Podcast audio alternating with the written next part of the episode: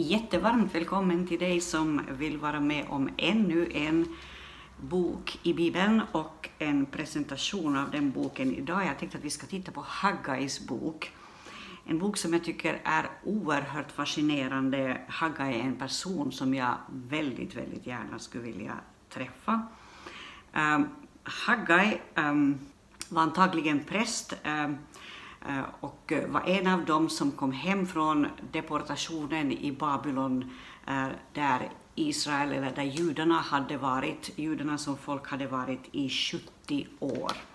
Och jag har tänkt börja med att berätta lite om den här um, deportationen till um, Babylon. Eh, men innan jag gör det eh, så, så ska jag säga någonting om den profetiska tjänsten och den profetiska gåvan som jag tycker att är oerhört fascinerande och som ju den här boken Haggais bok, eh, tillika med många andra böcker i Bibeln, handlar om. Eh, och den profetiska gåvan är ju en av de gåvor som Paulus också i Nya Testamentet lyfter fram eh, som en av de viktigaste, eller den viktigaste gåvan för honom, eller så som han ser det. Han säger nämligen eh, så här i Första Korinthierbrevet 14 och Eh, den här texten ger oss nog anledning till att verkligen, verkligen seriöst be om att själva få vara bärare av den profetiska gåvan och få vara med i sammanhang där den profetiska gåvan är aktiv. Inte för att eh, göra sammanhanget spännande och fascinerande, utan därför att den profetiska gåvan kan ha en så jätteviktig funktion i enskilda människors liv. Paulus skriver så här, jag läser första Korinthierbrevet 14, och ta det direkt från början där. Sträva efter kärleken, men var också ivriga att få de andliga gåvorna, framför allt profetians gåva. Den som talar tungomål talar inte till människor utan till Gud, för ingen förstår honom. Han talar hemligheter i sin ande. Men den som profeterar talar till människor och ger uppbyggelse, uppmuntran och tröst. Den som talar tungomål bygger upp sig själv, men den som profeterar bygger upp församlingen. Jag vill, att ni, jag vill gärna att ni alla talar tungomål, notera, jag vill gärna att ni alla talar tungomål, men ännu hellre att ni profeterar. Den som profeterar är viktigare än den som talar tungomål ifall han inte uttyder sitt tal så att församlingen blir uppbyggd. Notera här att Paulus inte bara säger att den profetiska gåvan är jätteviktig, han säger också att tungotalets gåva är väldigt viktig eh, därför att den också har lite samma funktion. Eh, när man talar i tungor och uttyder det som sägs, det var ju det han sa här i, i slutet på den vers som jag läste, det var i vers 5. Eh, den som profeterar är viktigare än den som talar tungomål ifall han inte uttyder sitt tal så att församlingen blir uppbyggd. Alltså tungotalet är också en viktig gåva, eh, speciellt då när det som sägs uttyds så att församlingen kan bli uppbyggd. Eh, och genom den profetiska gåvan så räknar Paulus med att, att, att församlingen blir uppbyggd. Den som talar i tungor eh, kommer och ger uppbyggelse, uppmuntran och tröst. Det här är någonting som vi ser verkligen prägla Guds eh, Ehm, um, hur ska vi säga, jag tänkte säga Guds arbete, eller allt det Gud gör genom hela skriften. I Gamla testamentet möter vi ett antal profeter som kommer in i olika sammanhang och talar ord givna av Gud. Uh, väldigt specifika ord kan det handla om, givna av Gud. Ord som blir till uppmuntran, ledning och tröst mitt i den situation där uh, folket eller människorna är. Eh, det kan också handla om varnande ord ibland, det kan också handla om tillrättavisande ord ibland. Eh, men poängen är att Gud talar genom profeten in i den tid som är och, eh, och folk får det de behöver och folk tar tag i det här som sägs med en seriositet och tar det på allvar. Och då tänker jag till exempel på det att Jesaja, han kallades 740 f.Kr. Han förkunnade i ungefär 50 år, han var en profet han profeterade i det 45 kapitlet, och det ska jag läsa nu, i det, 40, förlåt, i det 44 kapitlet så sägs det så här. Jag är den som säger om Koresh, uh, och då syftar jag inte på Jesaja utan på Herren. Jag är den som säger om Koresh, han är min herde, han ska fullborda allt jag vill. Han ska säga om Jerusalem, det ska byggas upp och till templet, din grund ska bli lagd på nytt. Så mer än 150 år innan um, detta, um, det faktum händer att Israels barn släpps från fångenskapen i Egypten, någonting som ju höll på i 70 år, fast de skulle ha föredragit att en falsk profet som hade profeterat, det här hittar du i Jeremia bok, eh, en falsk profet hade profeterat, nej, nej, nej, det där kommer bara att ta två år, sen slipper ni härifrån. Eh, Jeremia Eh, å sin sida profeterar och säger nej, det här kommer att ta 70 år, vilket det också tog. Men, men mer än 150 år innan något av det här har hänt så profeterar Jesaja alltså och säger jag är den som säger om Koresh. Koresh var den som eh, var ledaren i Babylonien eh, på den tiden. Så Jesaja profeterar för det första och säger vad, den här, vad landets ledare kommer att heta. Han kommer att heta Koresh. Jesaja profeterar också att han ska vara som en herde Alltså han är min herde, han ska vara den som går framför folket eller släpper ut folket ut på gröna ängar kunde vi säga. Eh, Koresh ska vara den som fullbordar allt det Gud vill. Eh, och han kommer att säga om Jerusalem, det ska byggas upp och till templet, din grund ska bli lagd på nytt. Och det här händer faktiskt, om du tittar, nu hoppar vi lite till en annan bok innan vi alls kommer till Haggai här, men om du tittar på Esra bok hittar du det första kapitlet, det här fascinerande att det står så här om, om Koresh, som de facto då verkligen var en, en, en riktig person, eh, och det står så här, detta hände i den persiske kungen Koresh första regeringsår.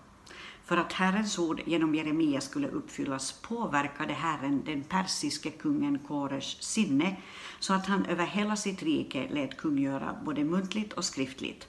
Så säger Kores, kung av Persien, Herren, himlens Gud, har gett mig alla riken på jorden och han har befallt mig att bygga ett hus åt honom i Jerusalem i Juda.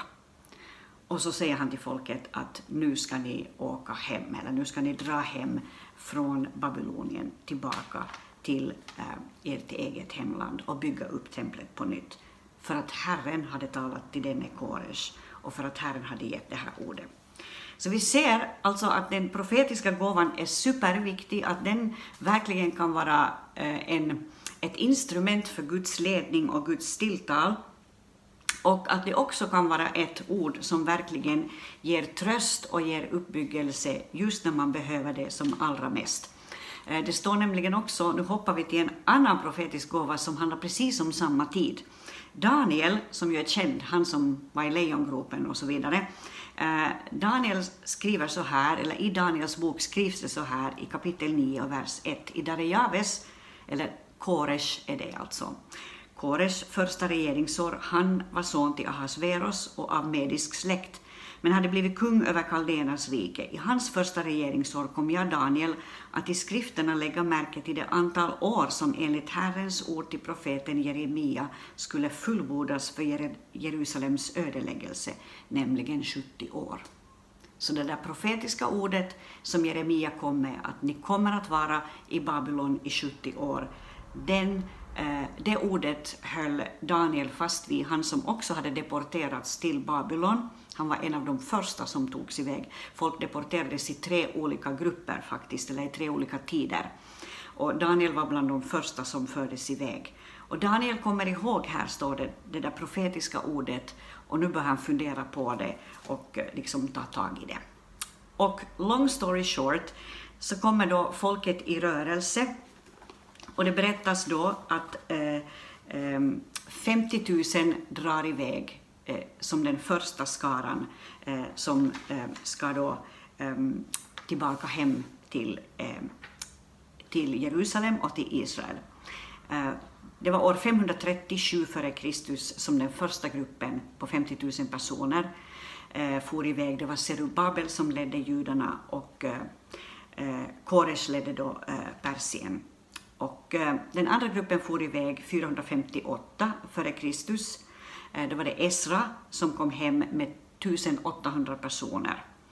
Eh, och eh, år 444, lite senare, 14 år senare, så kommer Nehemja hem med ytterligare några arbetare. Eh, och då går vi till Haggais bok som då egentligen är det vi ska läsa nu. Haggai hade kommit med eh, hem från fångenskapen. Han var då antagligen präst. Eh, och han kommer in i en situation där återuppbyggelsearbetet i Jerusalem har legat nere i 16 år. Alltså man kom tillbaka, den första gruppen på 50 000 människor kom tillbaka och de började ivrigt bygga upp Jerusalem. Men eh, så står det, och, och, och, och, vi har det liksom i den text vi just ska läsa, så står det att man liksom tröttnade i den här i det här återuppbyggnadsarbetet och i det skedet så reser sig liksom Haggai som en, en Herrens profet och ett tilltal från Herren just i, i den tiden. Jag ska säga några saker om Haggai. Det blir det här en lång intro innan vi läser det här ordet. Haggai är alltså en av de första av de sista tre så kallade småprofeterna i Gamla Testamentet. Det var Haggai, Sakaria och Malaki som, som räknas till dem. Uh, och uh, Haggai, hans namn betyder mina högtider eller min semester faktiskt. Haggai, han uh, profeterade eller reste sig upp som en profet, profet då när arbetet alltså hade legat nere i 16 år. Det är en kort profetia därför att Haggai talade under en kort bok. Det är inte som Jesaja och Jeremia som profeterade i 40-50 år. Eh, men, men det är en kort bok och det står så här att, att han eh, profeterar i kung Darejaves andra regeringsår, det står det i första kapitlet och första versen, i sjätte månaden på första dagen i månaden, då kommer Herrens ord till honom. Det betyder i praktiken den 29 augusti 520 f.Kr. Då talar Gud till honom. Haggai eh, och Sakaria eh, profeterar samtidigt.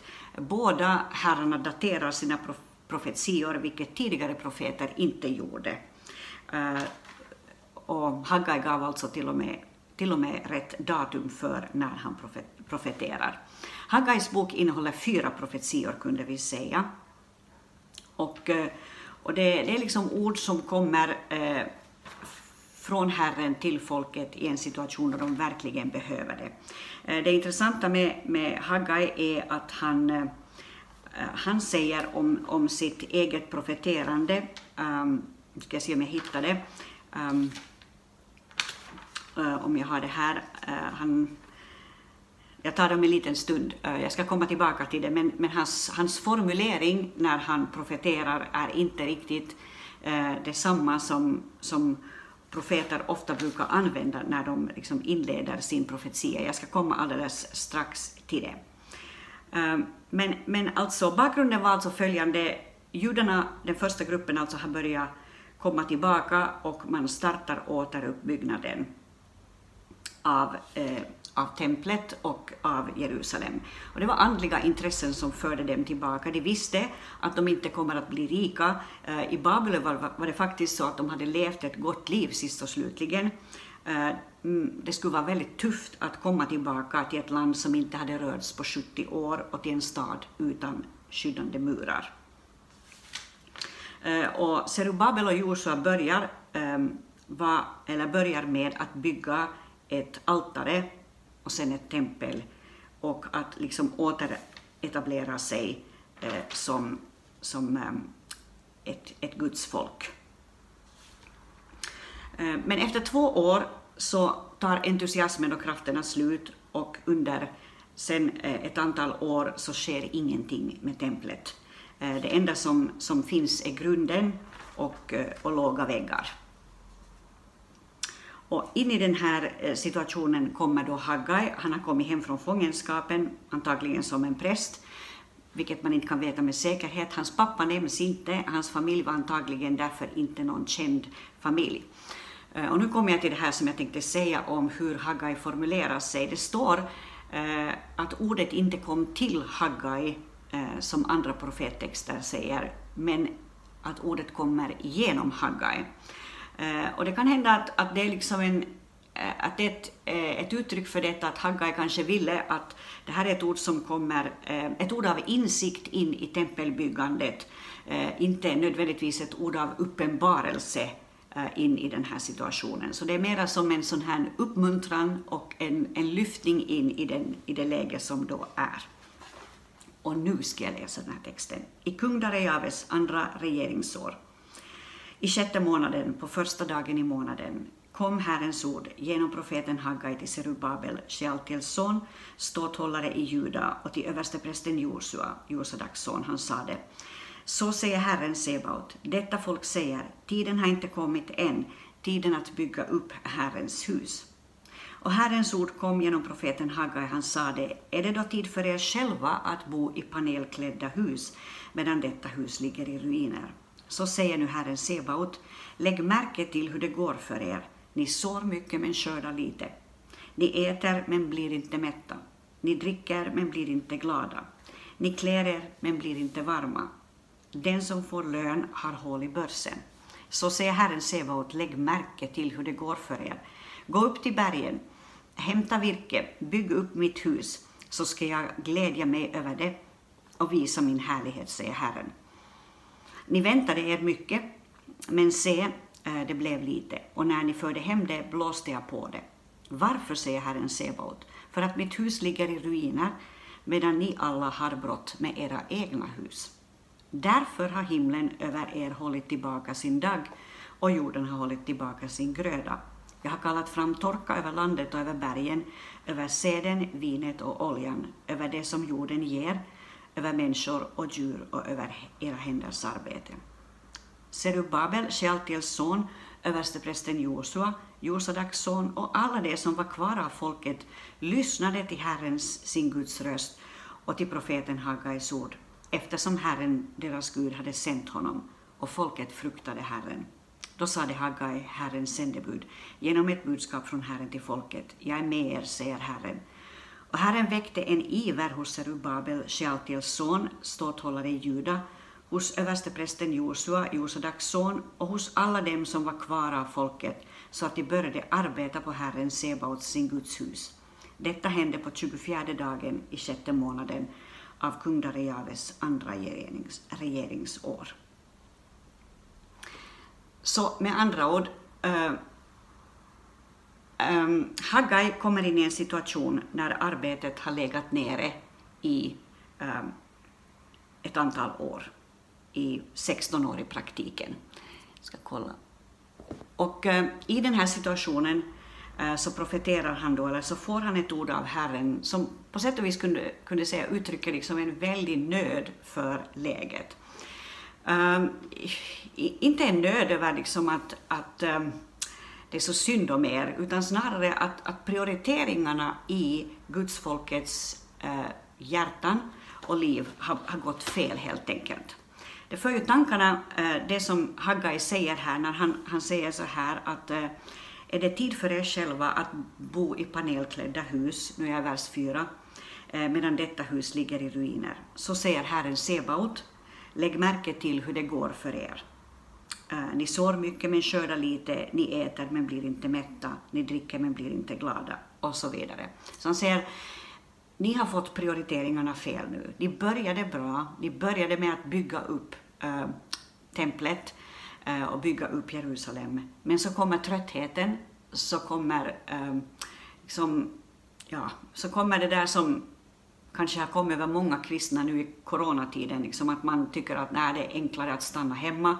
Jag kan ju titta på någon predikan i TVn eller lyssna på någonting på nätet eller se på någonting på nätet, men jag orkar inte gå tillbaka till Herrens hus. Billigt talat så här. Eh, nu är ju inte kyrkan eh, som byggnad poängen, men liksom att gå tillbaka till gemenskapen och gå tillbaka till det som Gud vill göra i den stad där man bor just i den här tiden. Så jag tänker mig att Haggais tilltal är verkligen ett profetord in i vår tid också. Är det tid för oss att bo i panelklädda hus medan Herrens hus på sätt och vis ligger i ruiner?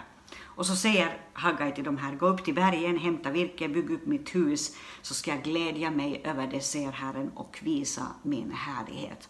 Det är alltså ett ord och ett löfte om det här att när ni börjar prioritera rätt, när ni tar det på allvar, det som Jesus säger, sök först mitt rike och min rättfärdighet, så ska allt det andra tillfalla er. När ni sätter prioriteringarna rätt så ska jag glädja mig över det, säger Herren, och visa min härlighet. Eh, och när Haggai profeterar så här så händer det någonting med folket. Och jag hoppas att någonting händer med dig och att någonting händer med mig på samma sätt. Och det som händer det är att eh, Herren väcker en iver hos ledarna, men inte bara hos ledarna, alla som var kvar av folket. 5 000 människor handlade det här om i praktiken, förlåt 50 000 människor handlar det här om i praktiken. Och de börjar arbeta på Herrens hus.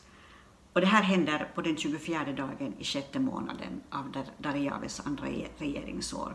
Så när de hör profetordet, om vi går tillbaka till den tanke jag hade där i början, när de hör profetordet så tänder Herren genom ordet deras hjärtan och det, det sker någonting med dem på insidan. Och de tar emot det här ordet och deras hjärtan börjar brinna på nytt. Och den här tröttheten som har legat som en säck över dem, den får släppa sitt grepp när prioriteringarna blir de rätta. Eh, och jag skulle verkligen vilja på något sätt be in samma, ja, samma under i oss i den här coronatiden, för jag tycker mig se att precis samma sak händer med väldigt många kristna i den här tiden. Eh, vi började med att fascinerande bygga på Guds hus, men sen kommer smällen, sen kommer coronan, kanske i kombination med någon annan trötthet i ditt liv och sen bara faller alltihop eh, i livet och engagemanget för Guds hus tar slut. Och i den här tiden tror jag Herren vill komma till oss och säga, det som är er kallelse som Guds folk, det är ju inte bara att ni själva ska bo i fina hus och klara av era jobb och klara av era familjer och sen är allt färdigt, utan det som är er kallelse i den här tiden, och det vill jag säga som en Guds rikes tjänare, det som är vår eh, gemensamma kallelse som Guds folk, det är att vara ljus och salt i den stad där vi bor. Att vara en hälsning från himlen oavsett omständigheterna och tiderna, oavsett om det är bra väder eller dåligt väder, oavsett om det är roligt eller inte roligt, så är vi kallade att vara en hälsning från himlen i den här tiden.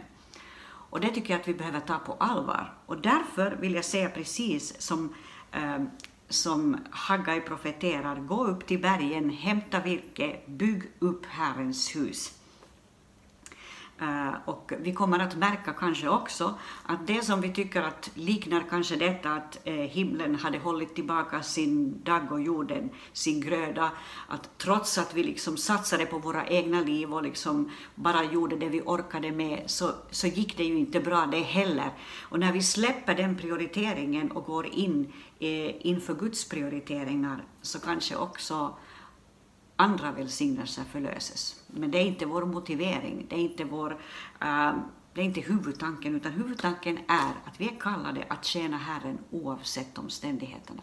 Vi är kallade att bevara glädjen trots att det kan vara en tuff tid. Paulus sitter i fängelse och skriver en av de brev, uh, ett av de brev som är de mest uh, glädjefyllda breven som finns överhuvudtaget, Filipperbrevet och så vidare och så vidare. Så, long story short, titta lite på Haggais bok, fundera på det här, var finns du i förhållande till uh, det som är din grundkallelse och det som Gud har talat ut över ditt liv tidigare, var finns du i förhållande till det idag? Finns det skäl att börja plocka upp verktygen, börja arbeta på Herrens hus och eh, släppa greppet om det övriga? Ha en riktigt välsignad dag. Jag återkommer till Haggai ännu en gång om en vecka.